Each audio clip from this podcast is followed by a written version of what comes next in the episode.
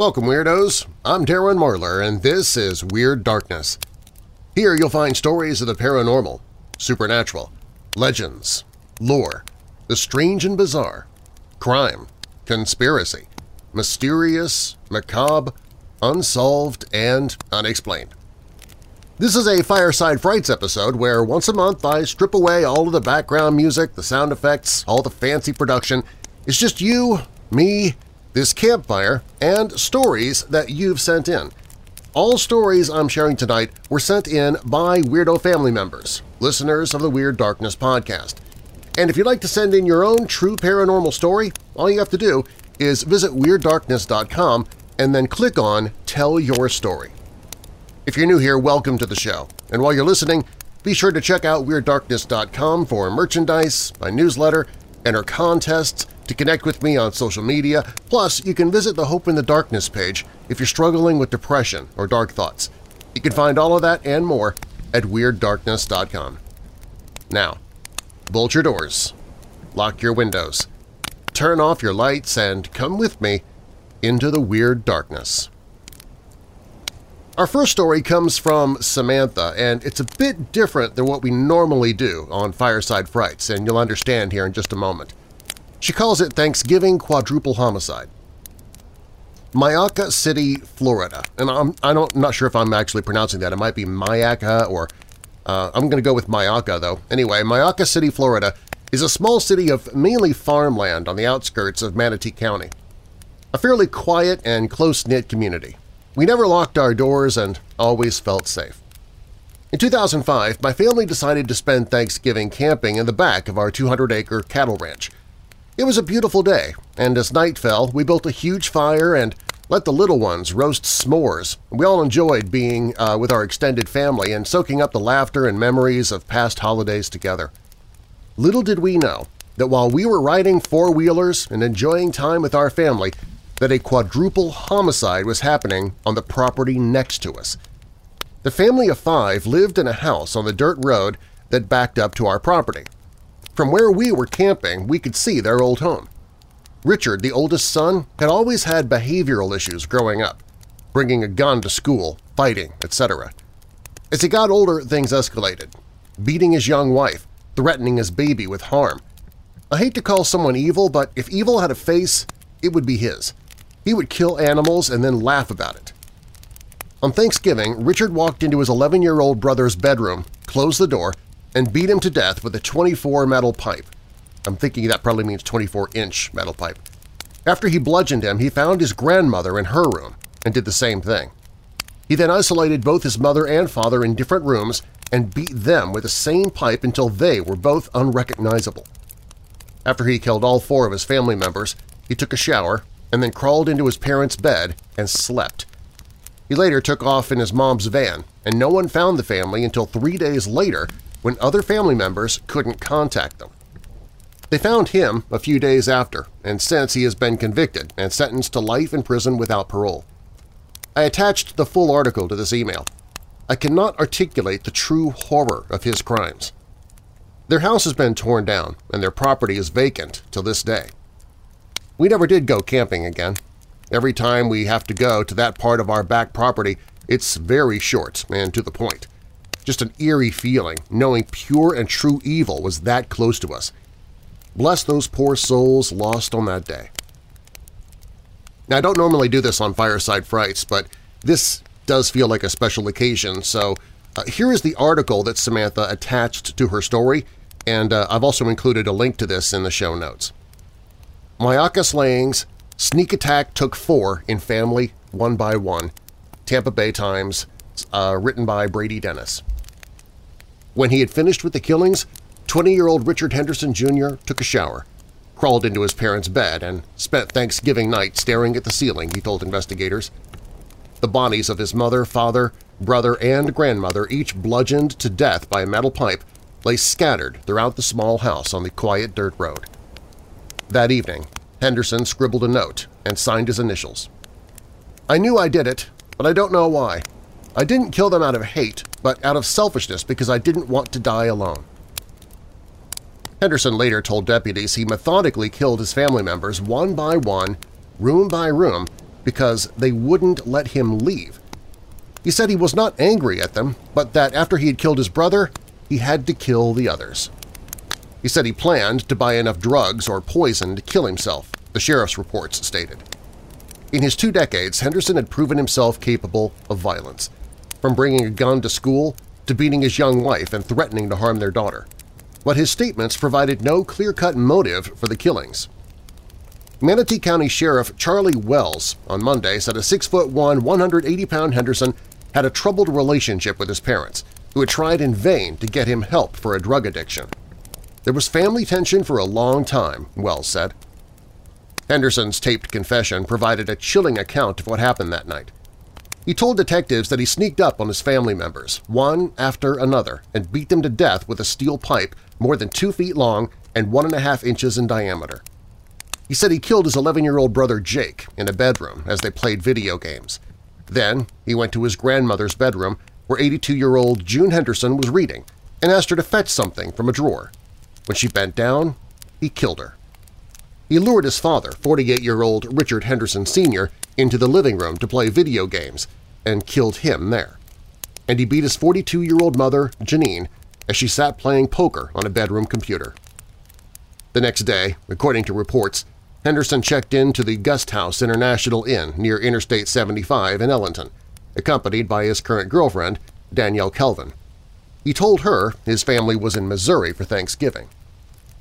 They checked out Sunday, and Henderson returned to the family home, where he encountered relatives who had grown worried because they had not heard from the Hendersons in a couple of days, according to sheriff's officials. Henderson told them not to go into the house because his parents were fighting, but one relative kicked in a door, saw a body on the floor in the hallway, and called 911. Later Sunday, Henderson abandoned a Chevrolet van in nearby Wauchula, according to sheriff's reports. Deputies arrested him as he walked along US 301, not far from Ellington. He was wearing dark clothes and a backpack and was carrying a smoking pipe in his left pocket that had traces of marijuana on it. At first, he told deputies his name was Jason, according to reports. Then he told them his real name. Numerous sheriffs and county court records reveal a long pattern of violence and abuse. In 2001, he was part of a Columbine-style murder-suicide plan that was to have taken place at a local high school but was foiled by police, officials said. Henderson, then 15, was arrested for bringing a gun onto school property. He received 5 years probation and was ordered to undergo psychiatric treatment. Records show that only months earlier, Henderson had fathered a daughter, Taylor, with a 14-year-old girl named Brittany Wilde. The couple married in Hardy County in July 2004. He was 19, she was 17, but it was hardly a happy union. Before the year was out, Henderson already had been arrested on charges of domestic battery, aggravated battery, and violating a domestic violence injunction that a judge had granted his wife. He also had failed to pay child support for their daughter. Sheriff's reports say that on different occasions he slapped his teenage bride in the face, kicked her, punched her in the head, shoved her into cupboards, and broke her phone when she tried to call for help. Then he got a knife and walked over and pointed at me and said if I say anything, things wouldn't turn out good, Wilde wrote on one court form. In the past, Richard has threatened to kill me and our daughter. In May 2002, Richard broke my nose and I left. Due to these incidents, I'm in fear of mine and my daughter's safety. One domestic violence charge was dropped. On another, Henderson pleaded guilty to a lesser charge and was credited with time served. A judge this year forbade him to see his wife and ordered further psychological evaluation. He also was ordered to complete a batterer's intervention program. Records show he was kicked out of the program in October due to excessive absences. Jeffrey Stringer, Henderson's uncle, told WFTS Channel 28 that Henderson was the family's bad apple.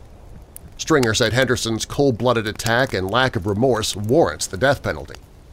Even when he was a kid, he'd grab animals out here and rip their legs off and just laugh about it, Stringer said, so he was kind of troubled in the first place.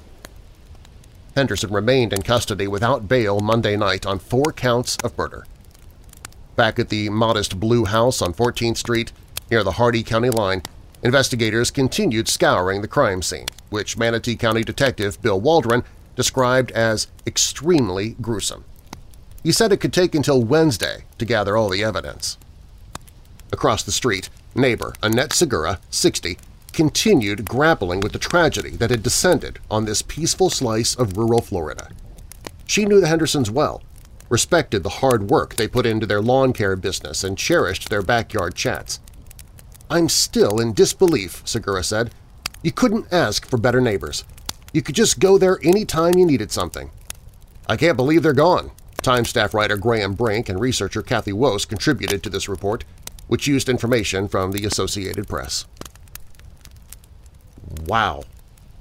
You know, it's amazing that Samantha, who sent us this story, had such a completely different look on the family that was living next to them. I mean, she was saying how he was evil, and you know that's she doesn't like to use that word evil, but that's the way that she saw them. And yet this neighbor over here said you couldn't ask for better neighbors. You could just go there anytime you needed something. Whew. Still, it's not very often that I get a story from somebody who was that close to a story that I've told. That is intense. Okay, let's move on now. This one comes from Andy. My story happened when I was in high school. I'm hoping you can possibly shed some light on this, or maybe one of the other weirdos had a similar experience and can provide something. I don't know what to make of any of it, other than it was definitely a creepy experience that changed my perception indefinitely. Like I said, this happened in high school. I'm 42 years old now and grew up in a small rural community in northwestern Illinois. Population 1,000 on a good year. This was all pre-internet, cell phones and information, when kids actually hung out and did what kids do. The story actually starts with my two friends, Cam and Doug. They were hanging out one night, messing around with a Ouija board, and supposedly contacted some spirit that called itself Q. I don't remember the exact details of what they said, but apparently that same night, when they were outside smoking, they looked up at Cam's bedroom window and could see a weird mist leaving or going. Pretty sure they attributed it to candle smoke or weather phenomena. Regardless, it was a little strange. Sometime afterwards, at Doug's house, they heard a weird noise outside. They described it like a baby or a child crying mixed with a feline. The even stranger thing was they claimed to hear this thing across the street, and then in an instant they'd hear it again across town, and again just in the back alley. Later that night, they said they heard it right outside the bedroom window. Now, this was all what they told me. I wasn't around for any of it. That same night, or within the next few, our small town suffered a tragedy. There was a suicide in town, which rocked our community. Again, I don't know if that had anything to do with this thing, but we thought so. And they started to call it the Banshee. That weekend, there was a party. It's just what we did back then. Every weekend, find a place to party, get drunk or high or both, and have a good time. I remember Doug coming up to me towards the end of the night. I was pretty inebriated. I don't think Doug was at all, and he says that he wasn't. He told me to be careful, things were weird, and that I should watch out or whatever. I said my goodbyes, told him it's all good, and went home. I got home without incident, no weird feelings or eerie premonitions. Just went straight to my room, crawled into bed, and tried to pass out. I remembered the train tracks going off because a train was going to pass by soon. Out of nowhere, I got this eerie feeling, and I remember just being scared. I don't know why or what, but at this time I pulled the covers over my head, and just then a train started going by. I don't know why I was freaking out, but then I heard it. I heard this god-awful wail or cry or scream. It did sound like a baby or child mixed with a feline, and it was loud. It sounded like it was literally screaming at me on the other side of my covers. It just kept going, screaming without pause or wavering or needing a breath. I don't remember if the train was gone by this point, but the scream seemed to fade out as if whatever it was doing was backing away from me and through my house and then outside. I hate to admit it, but after a bit, I was so freaked out I got out of bed and crawled into my parents' room, sleeping on the floor, partially drunk and definitely freaked out. The next morning, my dad woke up kicking me, asking me why the hell I was on the floor. I said, never mind, and went to my room, not knowing what to say. Later that day, I met up with Doug. We were sitting in front of the town library, and I was telling him what I experienced the night before. Now, up until this point, we had not experienced anything together, and as if on cue, during the day, we heard that scream/screech/wail as if to let us know it knew that we were talking about it.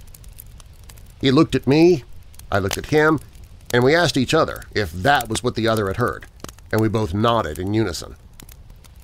To this day, I still get tingly when I think about it. We never found out what it was. That year was just a strange year all around. A few other things happened that just don't happen in a small rural town. Maybe you have some insight, or one of the other weirdos has had a similar experience. I'd like to know, even after all these years. Well, I don't know, Andy. That's something that I would gather. As soon as you said that your friends were playing with a Ouija board, I knew, okay, well, right then and there, there's the source of your problem. But I have no idea what the child screaming/feline scream would be. You said they started calling it a banshee. That's actually, that sounds like a pretty good name for it too. I mean, the way it's screaming. But I don't know if there are actual real animals that sound that way, or if that really is an anomaly.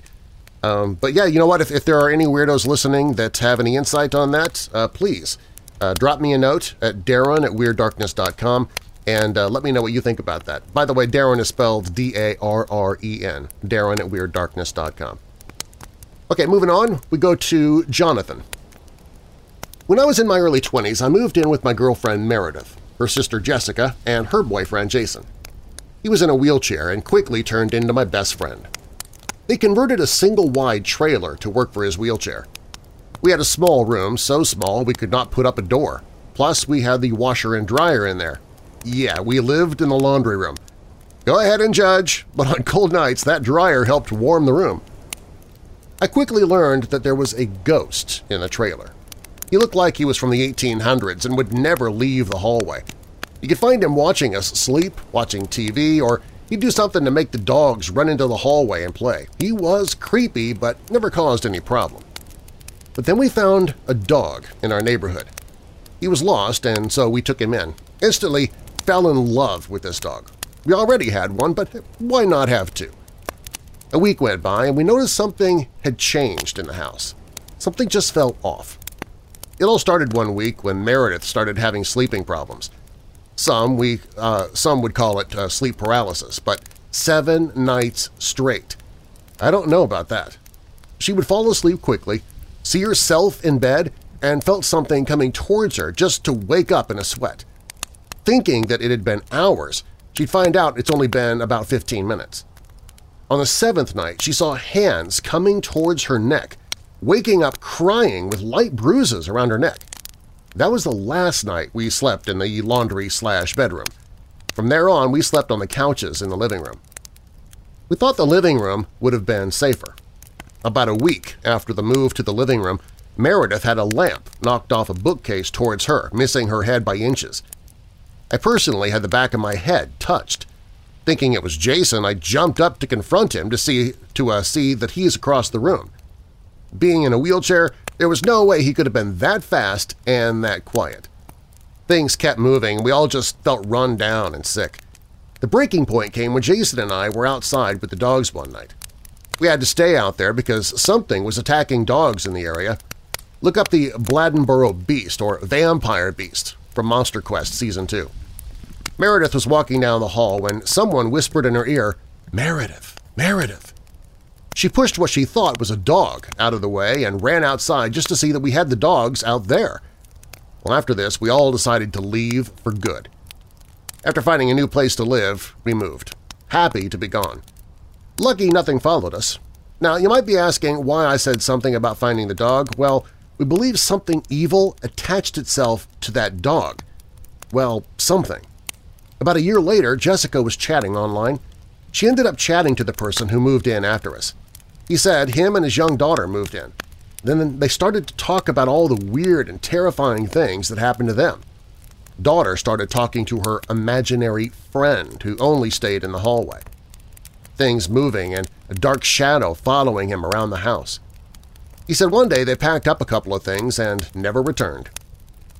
Jason and I decided to go back to that trailer one night. No one lived there anymore.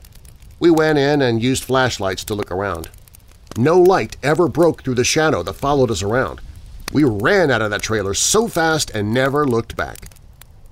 Last I heard, they removed the trailer and sold the land. I do not know what we had in that trailer with us, and if I'm going to be honest, I do not want to know. You know, after reading this story, Jonathan, I have to wonder if it's got to be the land, because I might be wrong. I don't know much about homes, but did they have trailer homes in the 1800s?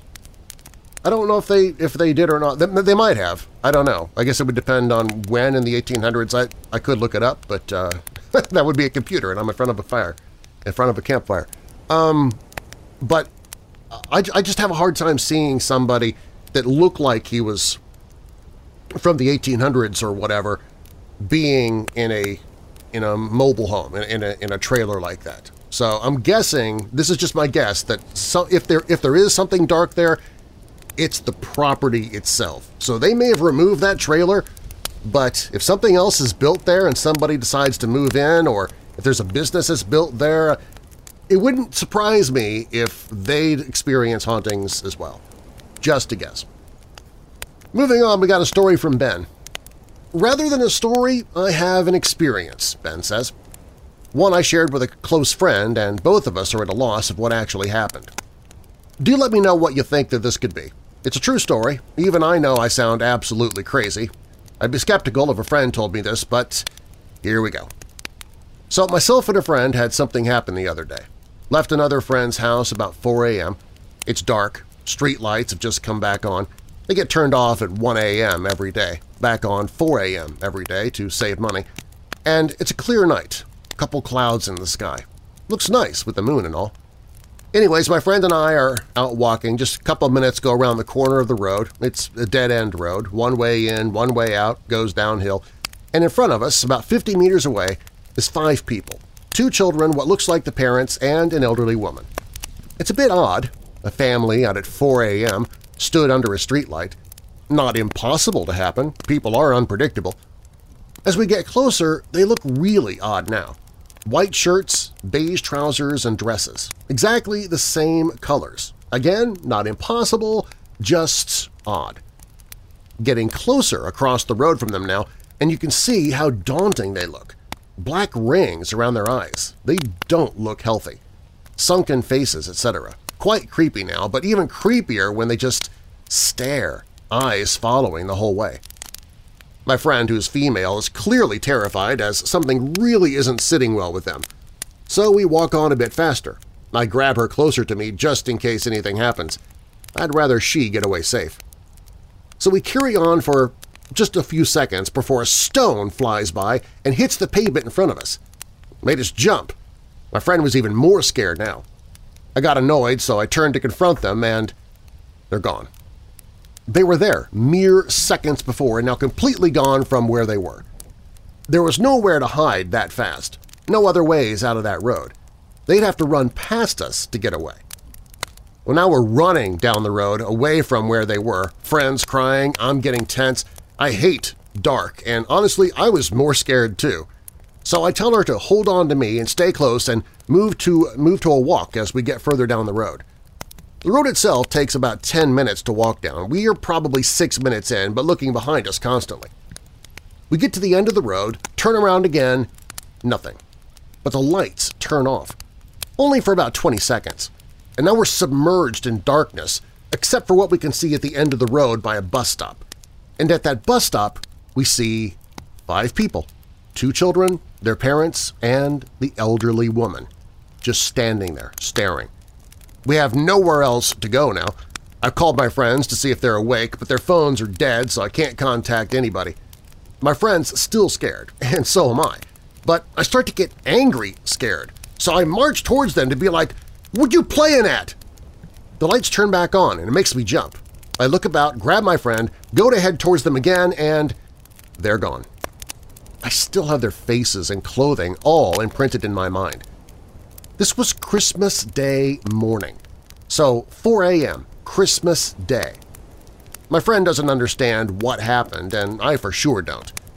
We've tried to talk to friends about it, but they think the darkness just tricked our minds. It's something I can't stop thinking about, and I dream about it. More nightmares and can barely sleep since, but she doesn't like to talk about it, as it's affected her a lot. Any suggestions? Honestly, it sounds crazy, I know, but all I have said is true. I have no explanations, so I have to come to Weird Darkness for help. I hope this is acceptable content for you, and you can accept my appreciation for everything you do. Well, thanks, Ben. I appreciate the story and the nice comments. That is freaky. So it's not... Man, I don't know what to come up with that, because it's not really a haunted location because you walk 10 minutes away, which is actually quite a distance, and you see them again. So it's not like it's a haunted location unless that whole stretch of road would be haunted for some strange reason.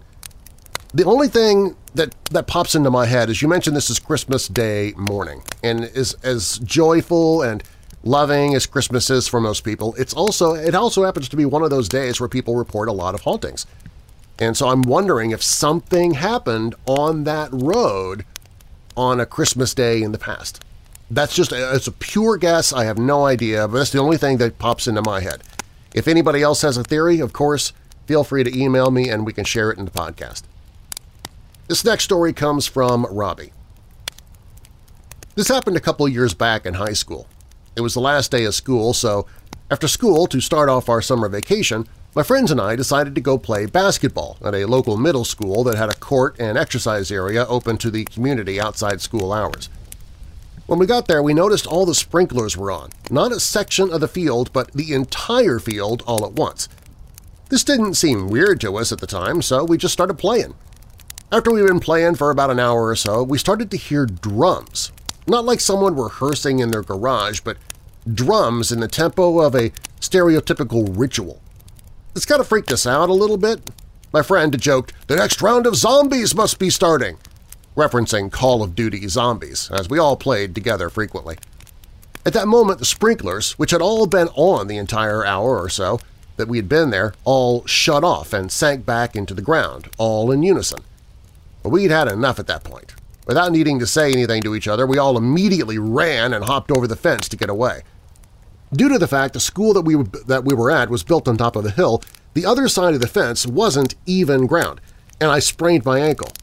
All my friends came over to make sure I was okay. At that moment, I heard one of my friends say, "Guys, what is that?" We all looked up to the top of the hill on the sidewalk, and we all saw a woman in a white dress just staring at us. In retrospect, it could have been one of the neighbors that lived around there, but we were so freaked out we didn't stay to find out. Everyone took off running. One of my friends helped me to my feet, and I swear I don't even think I ever ran that fast in my life. Sprained ankle and all. It's a true story that has stuck with me all these years later. Thanks for the story, Robbie, and I'll believe all of that. Except I don't think you have to worry about the sprinklers. I think that's just something that naturally happens. All the sprinklers at a location could come on all at once, and then they all turn off at the same time and go back into the ground. And I think that's just the way things are built like that. So I don't think that you'd have to worry about being any paranormal or anything. The drums, I don't know. I'm looking here. You said it was outside of school hours. Did you say that it was at nighttime or?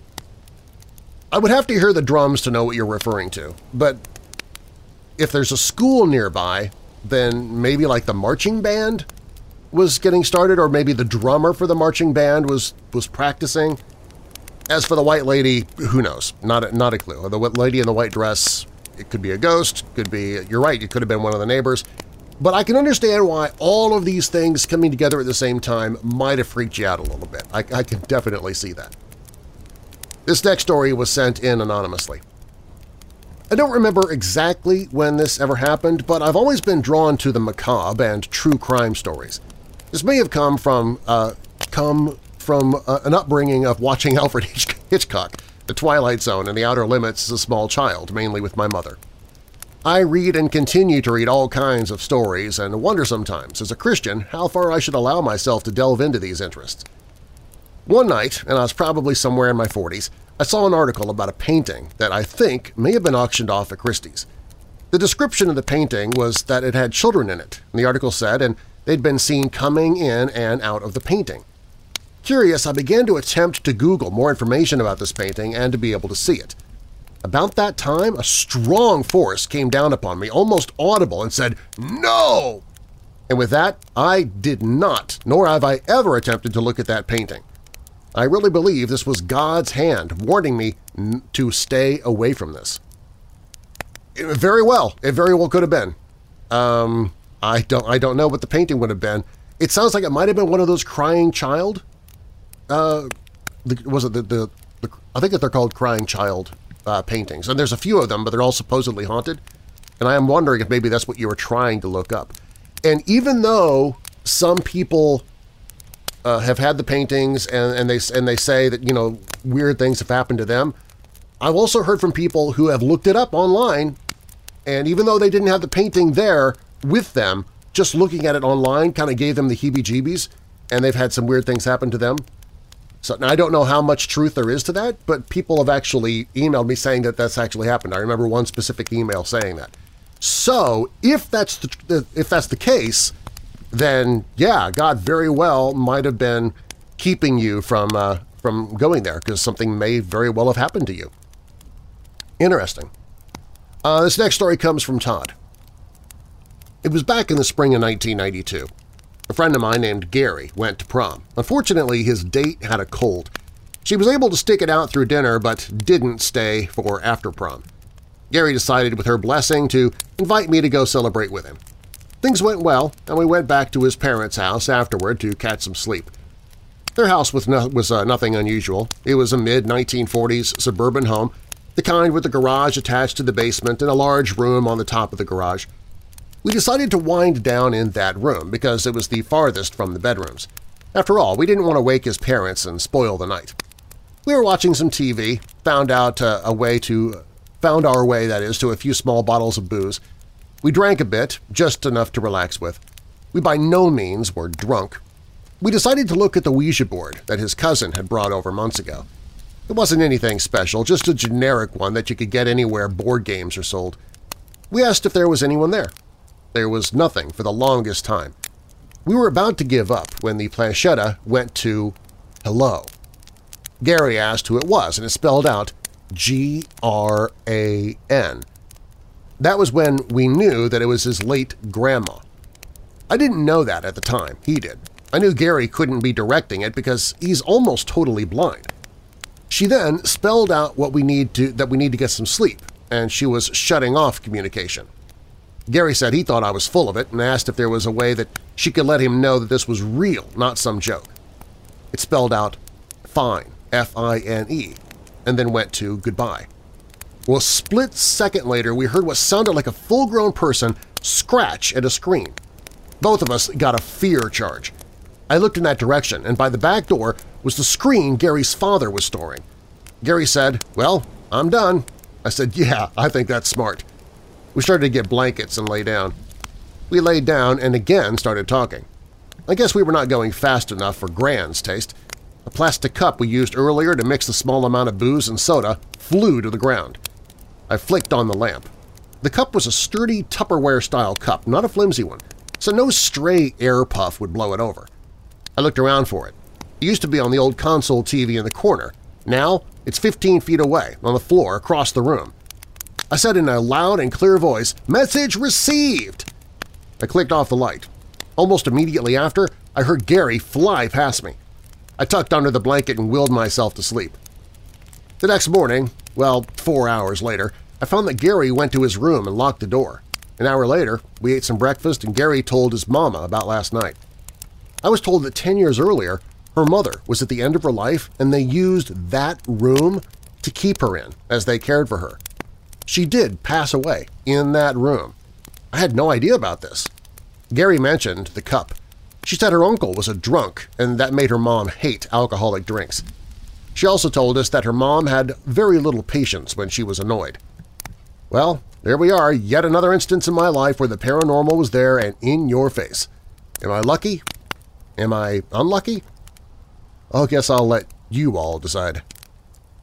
Well, right then and there, another Ouija board story. That's just because it was sold in a toy store, if it's just like any old ordinary board, that's not the point. The point is you're actually opening yourself up to spirits, to the spirits.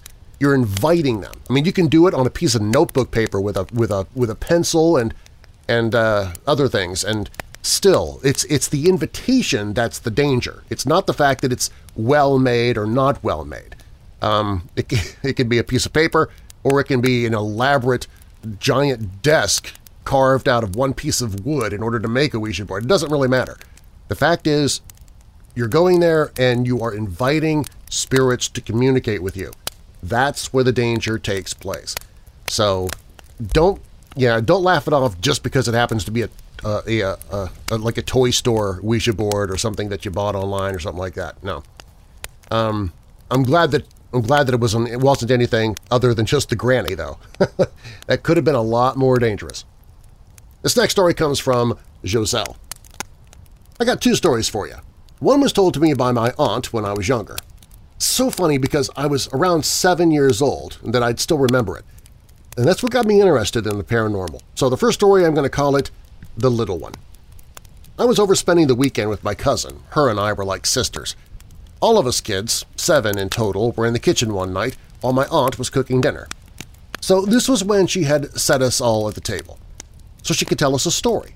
So eager, we all sat down to listen to her tale. My aunt and 3 of her older children were living in Albuquerque, New Mexico, where her family lived. One of the kids was approximately 2 years old.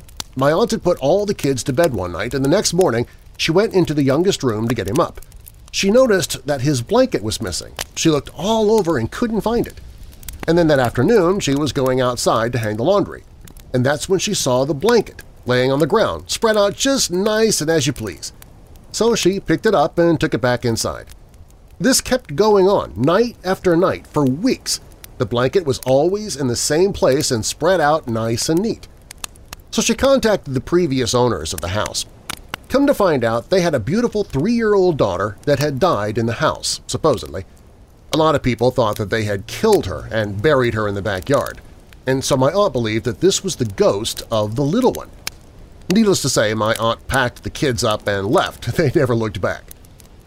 Story number 2 is a true telling special to my heart. It's called The Heavenly Being. A few years ago, I had this beautiful friend which we talked to every day almost. She was a psychic, and I'm a sensitive, so are all the females on my side of the family, including my daughters. Anyway, one day I had not heard from her and couldn't get a hold of her. You see, I live in Albuquerque, New Mexico. She is in St. George, Utah. A few days went by, and I finally got a hold of her husband. She was in the hospital for cancer. She'd backslid. I had no idea she even had cancer, so I told him that I'd pray for her. That is my intuitive part. I pray for healing, guidance, and protection. I ask for our Heavenly Father to guide the angels to help. So I started my prayer and finished with Amen. I have to put her name in the prayer, and during this time I get feeling of butterflies and I feel all warm inside. About a week later, she was able to go home. We started our talking back and forth. I told her that I had sat down on that Saturday before she came home when I had heard about what had happened. She was absolutely flabbergasted. She asked me what time, so I told her the time I did this. She said, "You won't believe this, but at that very time she saw a heavenly being, an angel." She could not believe her eyes. I could just see her smile from ear to ear. After that, she was always asking for prayers, and on her YouTube, I would have people messaging me asking that I'd pray for someone or themselves. I feel and felt so blessed. About 10 months after, she finally passed away because of her cancer. Sad, but I feel blessed to have known her and had her as a dear, dear friend. Wow, Joselle. You know what? I'll take those prayers anytime you want to send them my way. This next one comes from Fantasia. Hello, Darren. My name is Fantasia, and I'm from a small area near Peoria, Illinois. I'm a pretty new listener, but I'm really glad I found your show. Not only does it get me through my workday, but I feel that this is the perfect audience to share my stories with. Yes, I did say stories, as in multiple. For now, I'll only share one, but for some reason in my life I've always been really connected to weird paranormal activity. If you ask anyone in my family, they'll tell you that weird things seem to always happen around me. When I was about 12 years old, I remember going to sleep on the floor with my little sister, who I shared a room with. Sometimes, as kids, we just felt that it was more adventurous to sleep on the floor than our beds. But that night, as I drifted off to sleep, I had no idea that I was about to have a dream that I would never forget. I was at some sort of family cookout or event where there were brats and hamburgers in a little pavilion with lots of people I felt safe around. I was playing with two boys who seemed to be a little bit older than me. One was a more heavy-set white boy. The other was a very tall, skinny African-American boy. This is a very important detail for later. Although I knew that I was younger than those boys, I was really enjoying playing with them, and I remember that I was trying to teach them how to do a cartwheel. Well, just as these boys started getting the hang of what I was teaching them, an older man who had white hair and glasses was sort of heavy-set, walked up to us.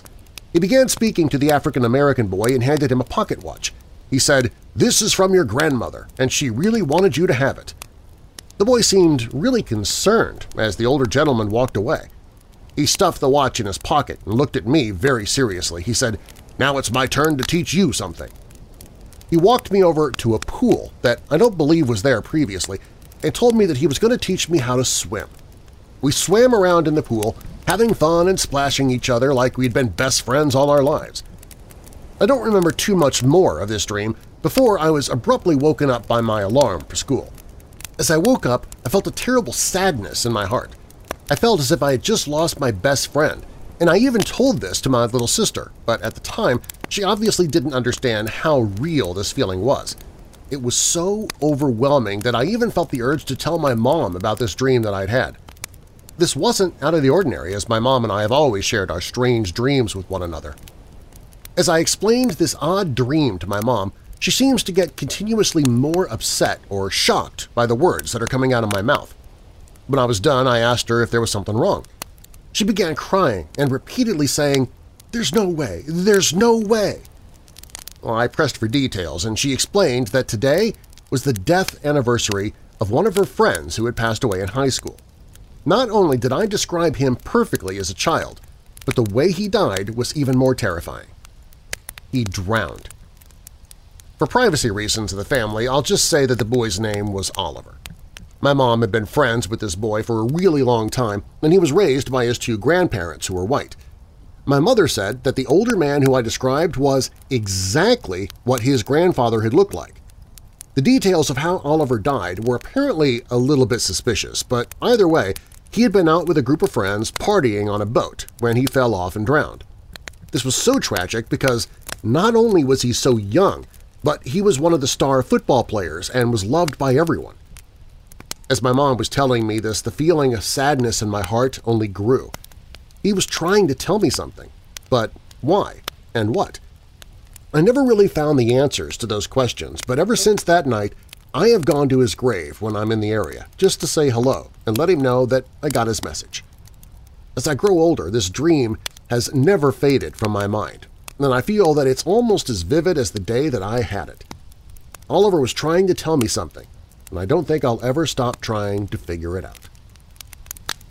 Wow, that is an amazing story.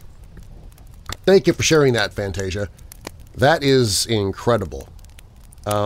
I wasn't exactly sure where you're going there because, you know, I've had dreams that seemed so real that when I'd wake up, I felt like there was a loss, or, you know, of the people that I'd met in that dream. But to then, after that, have it confirmed that those were real people that you were dreaming about, people that you had never met and would have no reason to know. That's just incredible. Okay, this next story comes from John. My wife Mary and I started out without much money to our names, and so we did as much as we could on the cheap, including our honeymoon. We didn't have Hawaii money or Cancun money or even Detroit money, but we did have a stay-at-my-cousin's summer house on Bull Shoals Lake in Arkansas for free money. We made the drive from West Michigan in 2 days, arriving in northern Arkansas late in the evening. The unfamiliar gravel road stretched out of sight beyond the reach of my headlights into abyssal blackness. The rare streetlight showed up periodically along the deserted, traffic-free country highway just to remind us that there was still something faintly resembling civilization. comfort to this city boy.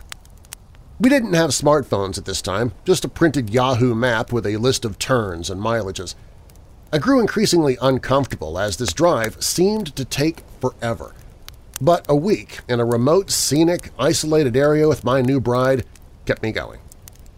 Finally, we pulled up to the address of the cottage, more than 5 miles from the last driveway we passed. Sheesh, this was literally the middle of nowhere. I left the car running to unlock the swinging gate into the property, but none of the keys my cousin provided worked. Great. I had no signal on my Nokia brick phone, so I couldn't call him and see if there was a spare somewhere. I got out my ratchet set and just took the gate off the hinges by the light of my high beams so I could get my car off the road and up next to the house. To my relief, there was one key that did open the house. As we unpacked the car and prepared to rest after an exhausting day on the road, I heard the sound of coyotes howling. Shuddering, I cursed this crazy countryside world into which I was now intruding. I moved a bit faster and hustled to get everything inside. I'd reassemble the gate in the morning, I guess. After unpacking and settling in, the clouds had cleared a bit, and we stepped out onto the deck, staring in awe at the star-scattered night sky, something I had never seen before, being a city boy my whole life. Suddenly, the light in the kitchen flickered on for a few seconds and then immediately turned off. I looked at Mary and shrugged, but we both thought that was weird. It didn't seem like that's something a timer or a motion light would do. Anyway, we went to bed, and the next day we enjoyed a hike and some other outdoor activities. The lake sparkled in the sunshine as we kayaked around. Just as we returned to shore, it started to rain. We settled into the living room, lit a fire in the wood-burning stove, and turned a movie on. As the movie played, the smell of burning sulfur hit our noses at the same time. "What is that?" we wondered to each other, mystified. Mary went into the kitchen to check on the gas oven. I went to the basement to inspect the furnace. I'll interject here to mention that this house was only about 5 years old, built with contemporary decor and all the modern conveniences, so it didn't fit the profile of some drafty, clapboard country hunting shack. It was a nice place. Anyway, just as suddenly as the smell of brimstone arose, it dissipated just as quickly. "Okay, that's weird," I mentioned, because between that, the coyotes, the lights turning on and off, the place began to seem less and less welcoming. That night, as we lay down to sleep, we both heard it. Clomp, clomp, clomp, clomp. It was the heavy, thudding sound of boots slowly and deliberately ascending the creaking wooden steps up to the second level. There was a pair of bedrooms and a bathroom that we snooped in on, but didn't plan to mess around with while we stayed. I was frozen with fright, having never experienced anything like that before. I also felt a backup feeling of rage just in case the stair climber wasn't some phantom entity, because why would my cousin be here on our honeymoon? Mary nudged me, saying, "Go up there and see who that is." I grabbed a poker from next to the wood stove, determined to deliver a fatal braining to whoever or whatever was disrupting our honeymoon. I got to the top of the stairs, opened the doors to the bedrooms, the bathroom, and the hallway linen closet to find nothing. I returned to the bedroom no less scared, but still relieved that I didn't hear it anymore and that I didn't have to kill anyone. The next night, same situation.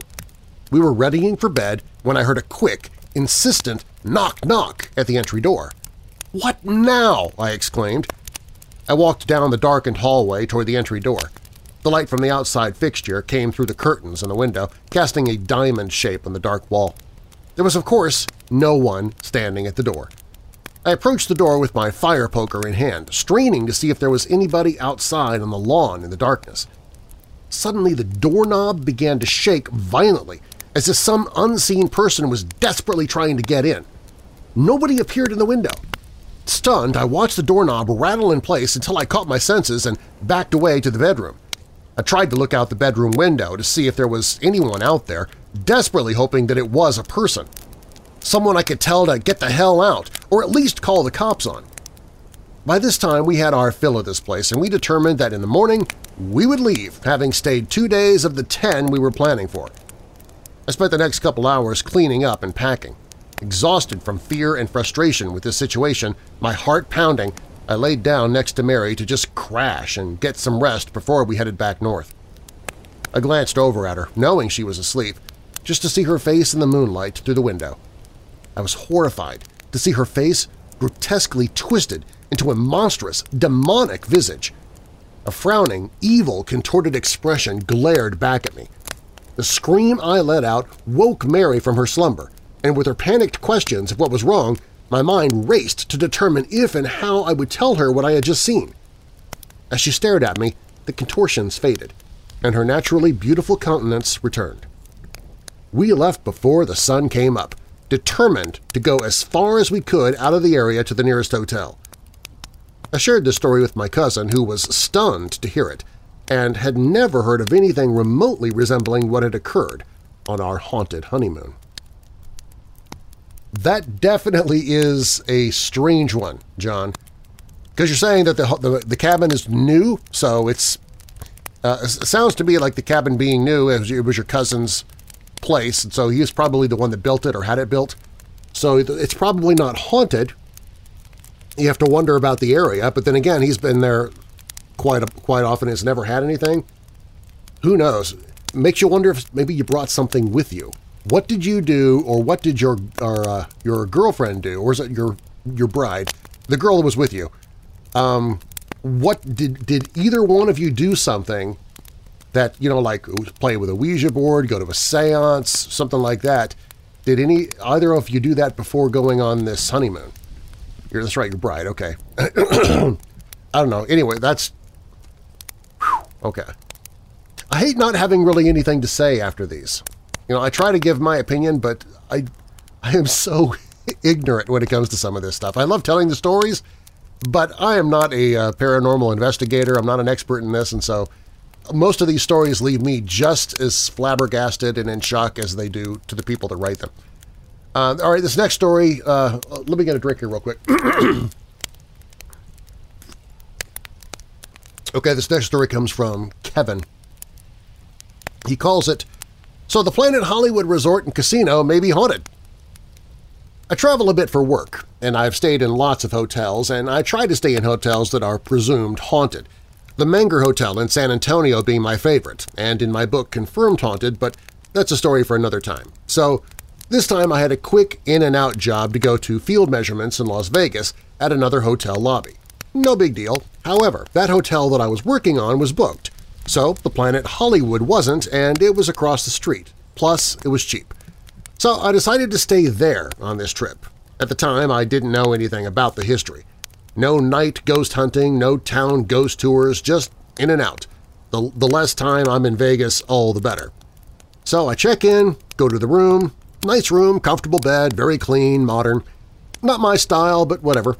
Overall, I would stay there again. So settle in, drop stuff, and head over to the job site to take measurements. So far, pretty normal and boring.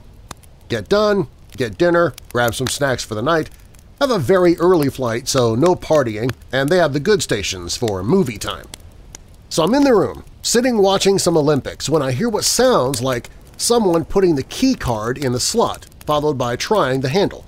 Auto locks when you close the door, plus I put the dead latch on as well. It moved 3 times, then stops. I don't hear anything else and go back to watching TV, figuring somebody came to the wrong door very commonly. So about 15 minutes go by, and I hear the same thing again, but this time a bit harder. And when I hear what I think is whispering outside the door, I can't hear what they're saying, but I can imagine, they try again, and this time really hard, and then nothing. Now it's at the point I'm a bit nervous, but again, not a hotel rookie, and it happens a lot, so the Olympics is way more important. About another 15 minutes or so go by, and I hear it again, but softer, and almost like they're trying to sneak it open, but it still doesn't open. I also hear whispers, but I can't make it out. This time I go up to the door to see if I can see out, but no peephole. And then I see the handle move a little, and then back up. It does it again, and again. It's not moving much because it's locked, but still enough where I'm a bit weirded out. So this time I yell out, "This room is taken!" half thinking that I'd get a response of sorry or hey, this is our room, etc. However, nothing, and at this point I realize I can't hear them leaving. But all day I can hear the footsteps of everyone else walking and talking as they pass by my room. So at that point, I go over to the bed and sit down thinking about the end of that, and either they'll bring a manager or we'll sort it out. A couple hours go by, and now it's late. Not sure about the time, but Big Trouble in Little China is on, so I don't care. It's an awesome movie that deserves my complete attention. And then I hear it again. The key goes in the slot and the handle turns. I get mad and rush the door, half expecting some drunk idiots trying to get into the room, and when I open it, nothing. I look both ways down the hall. Nothing. However, I hear whispering. I walk in that direction and turn the corner, and there's nothing there. Now I get that tingle in my spine that I like when I have encounters or weird stuff happen. I go back to my room, as I'm in front of the door, I hear whispers again coming from behind me. I turn and look. At nothing. I get inside and close the door, and as I walked away from the door, I heard it again. Card in slot, and the handle turns. Now, at this point, I was a bit unnerved, but if the Manger and Coronado taught me anything, it turned that into some fun. Unfortunately, I don't have gear except my cell phone, which isn't really going to help, but I did want to know what the deal was. Jump on the good old Google and look it up. Turns out Planet Hollywood used to be the Aladdin, and then something before that. A couple people died here, and the more I look, the more I realized I might be on the side that had a couple of deaths, as well as some other stuff happen. Well, that made this trip a whole lot better, so I busted out the cell phone recorder and tried to get the door or whisper either on camera or sound recording, which I'll upload and see if I hear anything, if it looks juicy enough to do so. So the door did it a few more times over the night, and the whispers keep going throughout the night. And before you say the whispers are other people, there is a very distinct difference between what I was hearing and what it sounds like when the living walk down the hall. Plus, you can hear and feel them walking. So the final thing that happened was I was in bed later, and the wall that separated the bed area from the bathroom sounded like something being dragged across the floor. And then it sounded like the bathroom tub was running. I went into the bathroom, and nothing was running. I sat back in the bed, and this time it sounded like it was coming from the wall, not the bathroom. It happened twice and then stopped. After I left the hotel, I felt a little sad. A boring night turned into a hair-raising good time. Oh, and no, it doesn't make Las Vegas any better. However, the hotel was good, and the beds were comfortable, which I like. One of the few emails I get from somebody saying they actually like it when stuff like this happens to them. Okay, Kevin, you are definitely a weirdo. This next one comes from Jen. She calls it My Aunt's House. The experience occurred when I was a 17-year-old student, and I had been drafted in to help my newly divorced aunt over the summer holidays. My aunt had recently become a single parent and had relocated to a new area. The house was an old Victorian-style terrace which needed lots of work, but had plenty enough room for the family and was in my aunt's budget. As soon as I walked into the entryway of the property, it felt very unwelcoming. There was a long and dark corridor which petered off to the living area and cellar, basement, and it was oppressive and cold. Straight away, I had noticed the picture of the Sacred Heart which sat at the top of the stairs. My Irish grandmother had visited the previous month and had expressed reservations about the house. Apparently, she had felt the need to hang a picture of the Sacred Heart up in the home. The picture had initially been in the entryway, but had kept coming off the wall. Once it was moved to the top of the stairs, it just stayed in place. I tried to settle in as best I could, but one of the first things I noticed was the strange behavior of the family dog, Lassie. Lassie had never been a timid dog, but she wouldn't stay in any room on her own. She would follow whoever around the house and even wouldn't eat alone in the kitchen. Someone needed to sit with her, and she point-blank refused to go into the cellar. She would just sit at the top of the stairs whilst we had to go down to bring supplies up. Her sleeping arrangement was also odd because she refused to sleep in her basket downstairs. Instead, she slept upstairs outside my aunt's bedroom, something she had never done before or has ever done since. My first night there, and I was woken up at 2:30 a.m. with the need to go to the toilet, I'm about to get out of bed, but I can sense that there is the dog right beside me. I couldn't see anything, but I had the strongest feeling that there was the dog there. I automatically presumed that it was Lassie, so I moved to the other side and carefully tiptoed out of the room. As I entered the corridor, I was immediately greeted by Lassie, who was fast asleep outside my aunt's room. I looked back through the light of the hallway. There was no dog in the room. I just brushed this off as tiredness and wasn't too fazed about it. That is, until the next day, when I told my mom, and she said that she had also experienced that when she had stayed. Just the strongest feeling that there was a dog, but nothing was there when you looked. It was the second night in the house where things started to completely change. I was woken up by my bladder at the same time, but this time there was no sensation of the dog being there. Instead, I looked up and saw three figures at the end of my bed. I use the term figures loosely because they had absolutely no features or human-like structure. They were completely made up of golden orbs. They were different sizes and shapes and were motionless. Well, now, I'm a scaredy cat, but I generally was not scared in any way. I was initially curious, firstly thinking that it was a trick of the light, and I moved the curtains to see if any light was coming in. And then I thought I was dreaming, so I pinched myself a few times, and they were still there. I closed my eyes and opened them again. They were still there. It wasn't until I turned the light on that they vanished. At the time, I put it down to my imagination, and I went back to sleep. That is, until it happened the next night. And the next night. I even changed beds with my cousin by pretending that it'd be better for my back, but I could still see them. It got to the point where I knew that they were there as soon as I woke up, and there they were. It was several years later before I spoke to my cousin about it. I never told her because I knew that she had to sleep alone in that room, but I did bring it up when I knew that she was not living there anymore. I asked if she ever saw anything in her room, to which she promptly said, "Oh, you mean the angels?" She went on to describe exactly what I had seen and how they also made her feel safe in that house.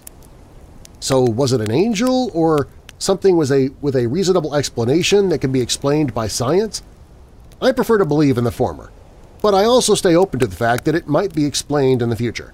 I would love to hear any of the viewers/fans' opinions about what I actually saw. That is a good question, Jen. At first I thought maybe aliens, you know, like the alien abduction situation where you were actually seeing them come into the room. And you said that your cousin saw them as well, which might go along with that as well, although the alien stories I hear are usually just one person, not several in the same household. But that golden light, I don't know. I really don't know. The biblical description of angels is, I mean, they're terrifying. They're not really the bright, shiny, golden angels with wings that we get in movies and TV shows and stuff like that. I mean, they're described with like 10 eyes and two or three different faces and multiple appendages, and so I don't know. I really don't know. It might be. I mean, because they also can appear. Angels can appear in various ways. So I mean, the Bible even says, you know, that you might be entertaining an angel unaware just by helping somebody on the street, somebody you've never met before. So those could be angels. I really don't know. I'd love to hear other people's opinions on that one. This next story comes from Carly, and she calls her story Susie. When I was a kid, my father bought a plot of land with a trailer and an addition built onto it and several outbuildings in Wyoming. We had a trailer and put it on the addition of the other trailer. The yard was full of appliances, torn apart, and just trash everywhere. This place took a year of hard work to clean up. My dad basically dug a massive hole and buried everything. Once things calmed down and life got into a rhythm, about a year and a half after moving in, we end up buying a new trailer and tearing down the old one and selling the other trailer that we'd brought with us. Once that was put in, I had my own room and lots of space. It was a horse farm in Wyoming.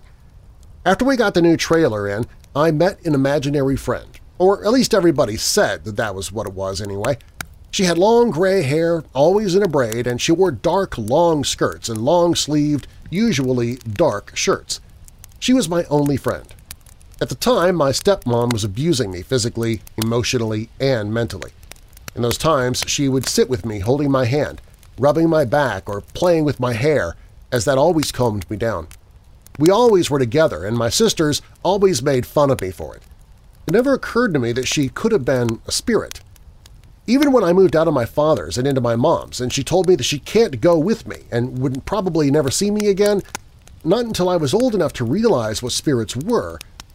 I still wonder if Susie lives on that farm. I wonder if she's okay. From Maria. I'm writing to you from Sweden. This is indeed a true story, told to me by my grandmother when I was a child. It fascinated and frightened me and then, back then, and it still does. It took place in Sweden, in the countryside outside of a town called Gävle, when my grandmother was she herself a child, which dates these occurrences to the early 1920s, since she was born in 1914. She lived with her mother, her siblings, and her uncle in a two-story wooden house by the side of a country road. On the other side, there was an old abandoned smithy, dilapidated, dark, and silent, except for on the night of New Year's Eve. My grandmother had a particularly vivid memory of one such New Year's Eve. She was taken from her bed in the middle of the night and carried down from the second floor to the kitchen. There, the whole family gathered in silence. They listened outwards, their attention focused on the smithy, preparing for what was to come next. After some time, there were clearly noises starting to emerge from the darkness of the smithy. It sounded like somebody heavy was moving about inside, throwing things around and slamming doors. Finally, they could hear someone rush out and run from the building. My grandmother specifically remembers the steps being very heavy, like there was a person of considerable weight making them and running with great effort. The steps could be heard crossing the smithy's yard, crossing the road, and continuing into their own yard, quickly approaching the house. Her family members braced themselves as the steps continued up the stairs to their porch. Suddenly, the steps were heard on the inside of their front door, which was still locked and bolted. This someone was now apparently inside their house and ran noisily up the stairs to the second floor.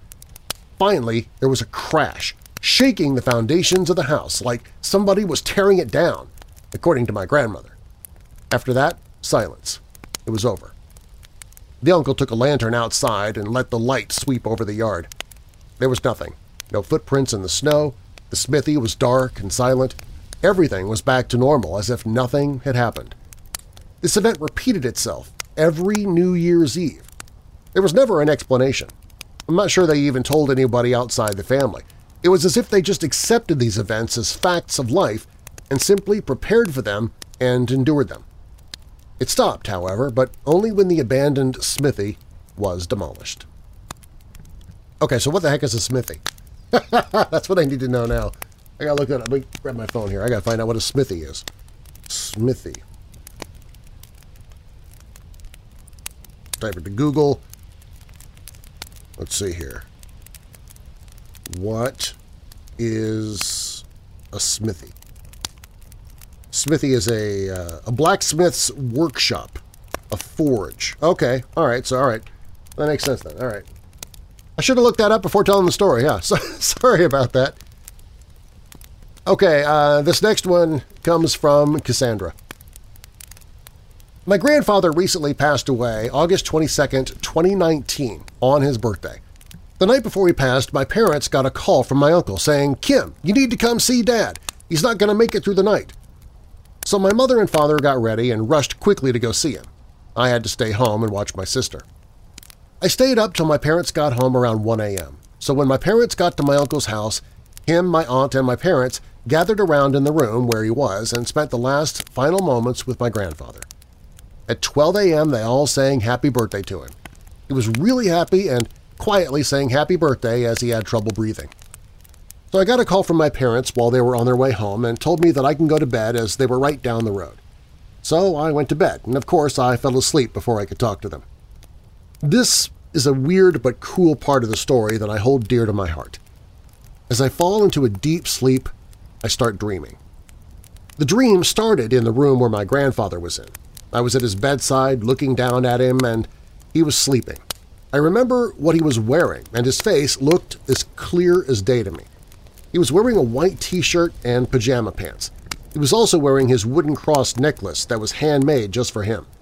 His face was pale, and he had his mouth open as he was sleeping. Next, a white mist appeared, and my grandfather was standing next to me, holding my hand. And then I saw silver gates appear. They were covered in roses and had light coming from the inside. Well, the gates opened, and I saw an angel appear out of the light and white mist. It was my grandmother, his wife. She passed away 13 years ago. Me and her were so close, too. She looked so beautiful with her angel wings. So anyway, my grandmother was waving on and telling my grandfather to come. He let go of my hand, kissed my cheek, and walked to my grandmother and grabbed her hand. As they were walking through the gate, they looked back and smiled at me. And then the gates closed, and that's when my mom woke me up saying that my grandfather passed away early this morning. I got up and got ready to go to my uncle's where my grandfather was to pay our last respects. It took me a while to go see him because I already knew how he looked and everything, and I was really upset. So towards the end, we were about to leave, and I gave in and went to see him. As I walked in, I saw my grandfather laying there lifeless. I turned to my aunt and mom and I told them, and I quote, "I had a dream last night about him, and that's how he looked in my dream." Everything that happened in the dream came to reality as me, my parents, aunt and uncle sat down and talked about it. My aunt and uncle told me, and I quote, "My mare came to see Papa last night to take him with her back to heaven so they could finally be together again." They also saw her shadow in the nightlight that they left on for my grandfather. She was walking back and forth in the hallway, too. Everything added up, and then I realized both my grandmother and grandfather came to see me that night, not only to say goodbye, but so I can help him get to heaven to be with my grandmother again. I tell myself every day as I pray that it was not a goodbye. It was a see you later. This next story comes from Danielle. A couple of things come to mind when looking back at my own life. This was just a moment, but it stuck with me. This happened at my first apartment when I was 19. It had a large enclosed porch as its main entrance that I liked to spend my recreational time in. One night, my roommates were off minding their own, and I decided to call my mother. I perched near a window in the dark porch. I can't recall if I chose the dark or if there was even a light to begin with. Anyway, halfway into our conversation, a strange static cut in. It was the freakiest thing ever. There were these voices marbled in with the static. Multiple voices were chanting something that I couldn't make out, and in all honesty, they just didn't sound human. I don't know if it was just the strange shock of it, but it felt sinister. It must have only lasted 30 seconds, and then the call rerouted back to my mother. I was terrified. "Did you hear that?" I asked her. But she hadn't heard it. I was tearing up, paralyzed with fear and in the dark. My mom was perplexed by my hysterical recap of the incident and stayed on the phone with me until I calmed down.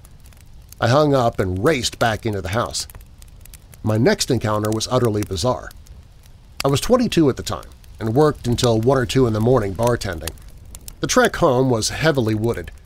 One night, a teen or young adult male nearly jumped out in front of my Jeep. He had something like a briefcase in his hand. I was fairly certain he was trying to flag me down, but being that it was 2:30 a.m., I was not about to stop. Don't worry, I pulled over as soon as I got cell service and called the police to have them go and check on him. There were no houses around, and I hadn't clocked a car on the side of the road. What was he doing in the woods? Why was he distressed? I never did find out. Hope he's all right. However, that was not where my strange night ended. For context, my home was down a steep driveway with a neighbor to the left. It was a woodsy area as well.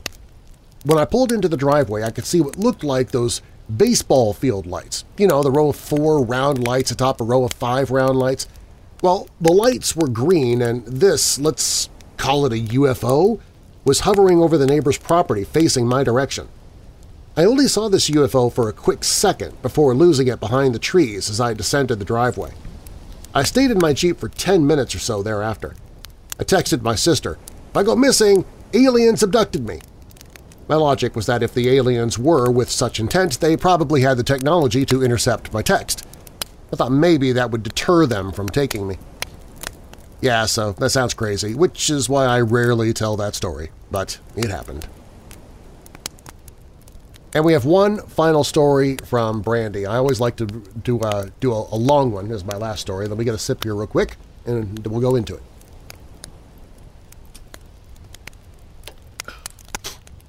By the way, I'm drinking some really disgusting water tonight.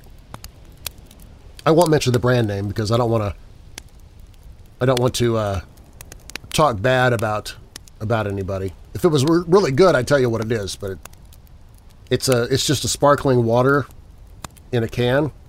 and it tastes like watered down Fresca. Yuck. Okay, anyway.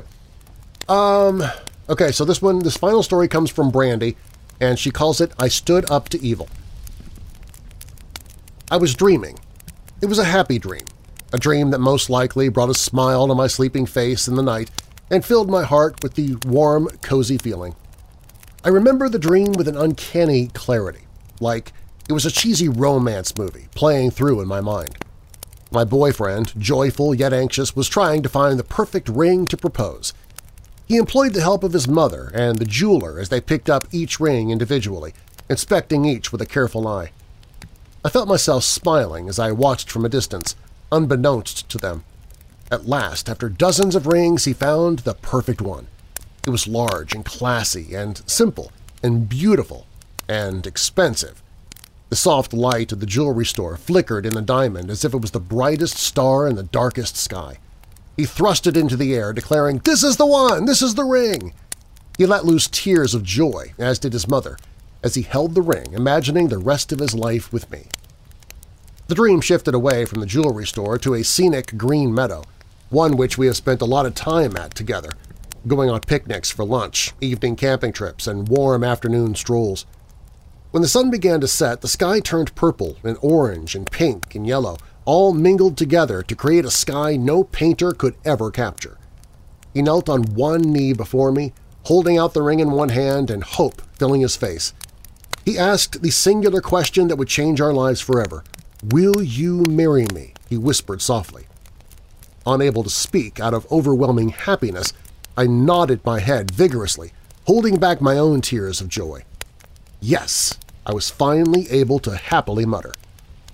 He placed the ring on my face. I woke with a sudden start, violently wrenched from the pleasantness of the meadow, of the sunset, of the proposal, and was brought back to the darkness of my own dark, lonely bedroom. When I opened my eyes, something felt wrong, but I just couldn't place my finger on it. My room, it felt off, as if I were staring at my bedroom from another dimension, or through a veil from another world. I felt disoriented, but I knew that I was awake. I knew that I was in my bedroom. As I lied on my belly facing the far wall, I could see a light from the nightlight reflecting off picture frames which hang on the wall. I could hear the heater kick on and warm air fill the room. I could feel the silky softness of my bedsheets on my skin and the weight of my head resting on the pillows. I could see my hand as it rested near my face and my fingers twitch. I tried to move them, yet I couldn't. I see them, but I can't move them. I could hear the tick, tick, tick of my clock coming from the next room. I could feel the warm body of my dog next to my leg. I felt him breathing, and I could hear him snore. My mind tried to figure out what was wrong. This was my bedroom, but at the same time, it wasn't. Something was wrong. I tried to move my hand, which still rested where I could plainly see it, but still it wouldn't move. Why couldn't I move? My heart began to race. The beats pounded in my ear, loud and forceful, growing faster with each second. Again, I tried to move, but my body wouldn't obey. My hands, arms, legs, and feet are completely frozen. I can't even move my head to look around the room. Only my eyes are able to move, and my scope of vision was limited to only one side of the room. Panic was beginning to set in, and with it came the fast and heavy breathing. I hear my breath in and out, in and out, in and out, growing ever faster to match the rate of uncontrollable heartbeats. "This doesn't make sense," I told myself. I closed my eyes, hoping that when I opened them again, everything would go back to normal. But things did not go back to normal when I closed my eyes. Instead, a new emotion emerges. Fear. My hair stands on end, covering the entirety of my body with goose flesh. I felt a gaze on me. I felt something laying its eyes on me, but I didn't know who or what it was. I felt it in the room with me, filling the air with something evil and malevolent. I was too afraid to open my eyes. I didn't want to see it. I didn't want to know what had found its way to the darkness of my bedroom. I didn't want to see it. I needed to see it. I opened my eyes, slowly and carefully, more afraid in that moment than I had ever been in my life. Heart pounding, breathing rapid, and shaking with fearful anticipation. I saw it. It stood against the wall, At first it was nothing but a pure black shadow in the shape of a man, but it soon morphed into its true form right before my eyes. It did not stand on the floor across from me, no. It hovered, unmoving. It did not have legs, or maybe it did, but they were covered with a black, raggedy robe which had been torn to shreds. In its right hand it held a staff, which spans the length of the wall from floor to ceiling, on top of which sat a mass of morphing black clouds. And its face, my gaze locked on its face.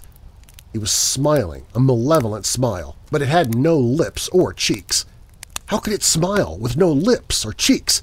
It had no bottom jaw, and its tongue fell loose, hanging there like a necklace. The skin was not skin, but rather a thin cover of a black, oil-like substance.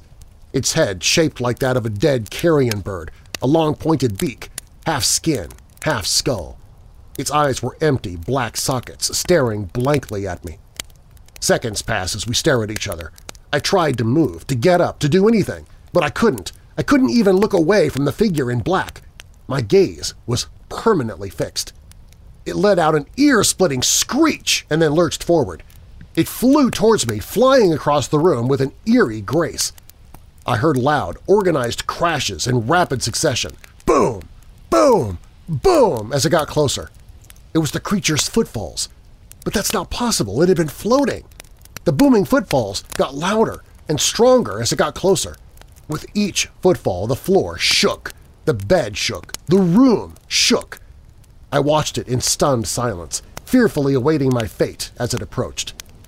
Time slowed somehow, as if the creature wanted to draw out the fear, to prolong the dread, and assert its dominance. As the rest of the world slept soundly in their beds, I sat paralyzed, watching what could only be death approach. Was it going to take me? Was this the last thing I was ever going to see? Was this creature going to drag me to hell? What did it want? What was it going to do? My eyes wide, I watched as it came upon me. The boom, boom, boom of its footfalls stopped abruptly. It stood above me, looking down on me with a hideous, disgusting face. It has completely submerged me in its fear and evil.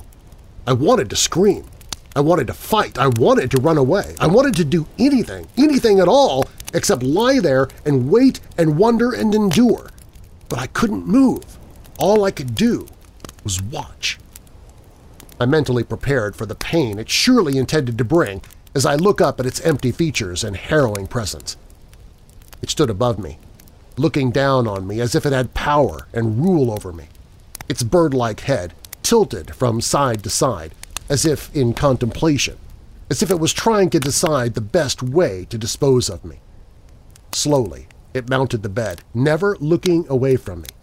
It crawled on top of me, and I felt its weight on my body. I felt the depression and heard the creak of the mattress as weight was added. It straddled my body. I could feel its coldness and its wickedness on top of me.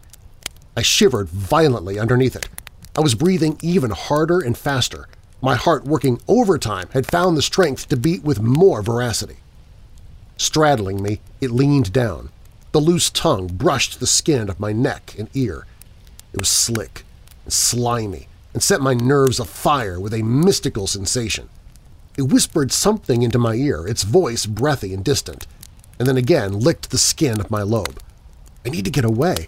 How do I get away? I can't let it take me. Panic was growing inside me.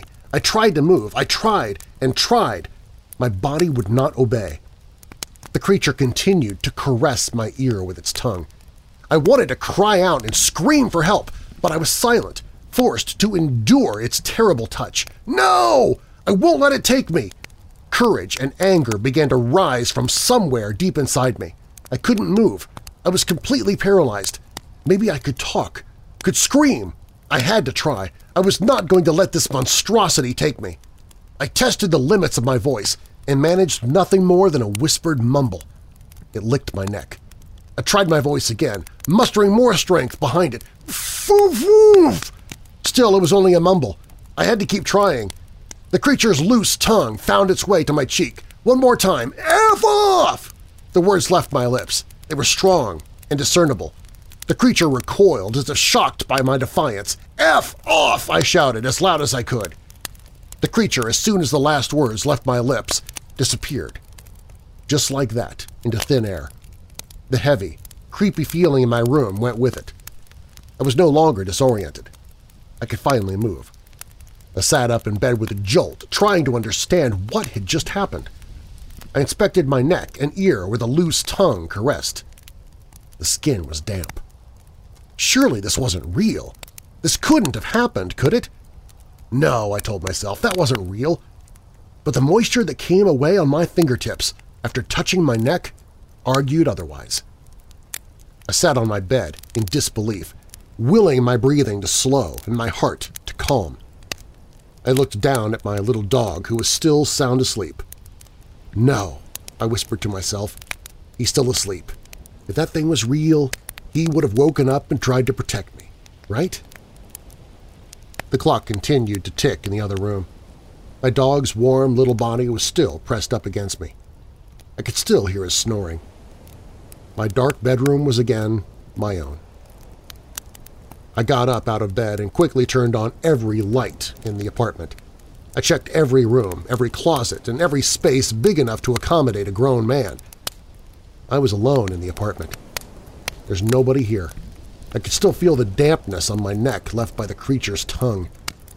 There's nobody here. I was alone. I hope. Even if it wasn't real, I learned something about myself. In those moments, I fully believed there was an evil creature in my bedroom that wanted only to bring me pain. And I stood up to it. I stared evil straight in the face. I felt the fear consume me and the panic control me. And still, I stood up to evil. I stared the creature in the face. I felt him caress me and hold me down. Instead of withering away in fear, I braced myself and let my voice be heard. I stood up to evil. Thanks for listening. If you like the show, please share it with someone you know who loves the paranormal or strange stories, true crime, monsters, or unsolved mysteries like you do. And please leave a rating and review of the show in the podcast app you listen from. Doing so helps the show to get noticed. You can also email me anytime with your questions or comments through the website at WeirdDarkness.com. That's also where you can find all of my social media, listen to free audiobooks, shop the Weird Darkness store, sign up for the newsletter to win monthly prizes, find my other podcast, Church of the Undead, and find the Hope in the Darkness page if you or someone you know is struggling with depression or dark thoughts.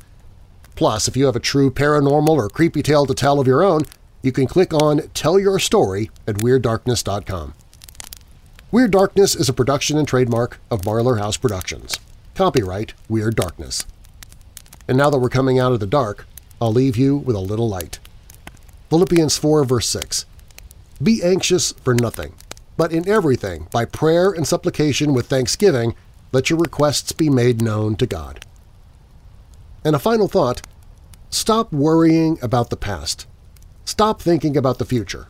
Just live in the moment and be happy. I'm Darren Marlar. Thanks for joining me in the Weird Darkness.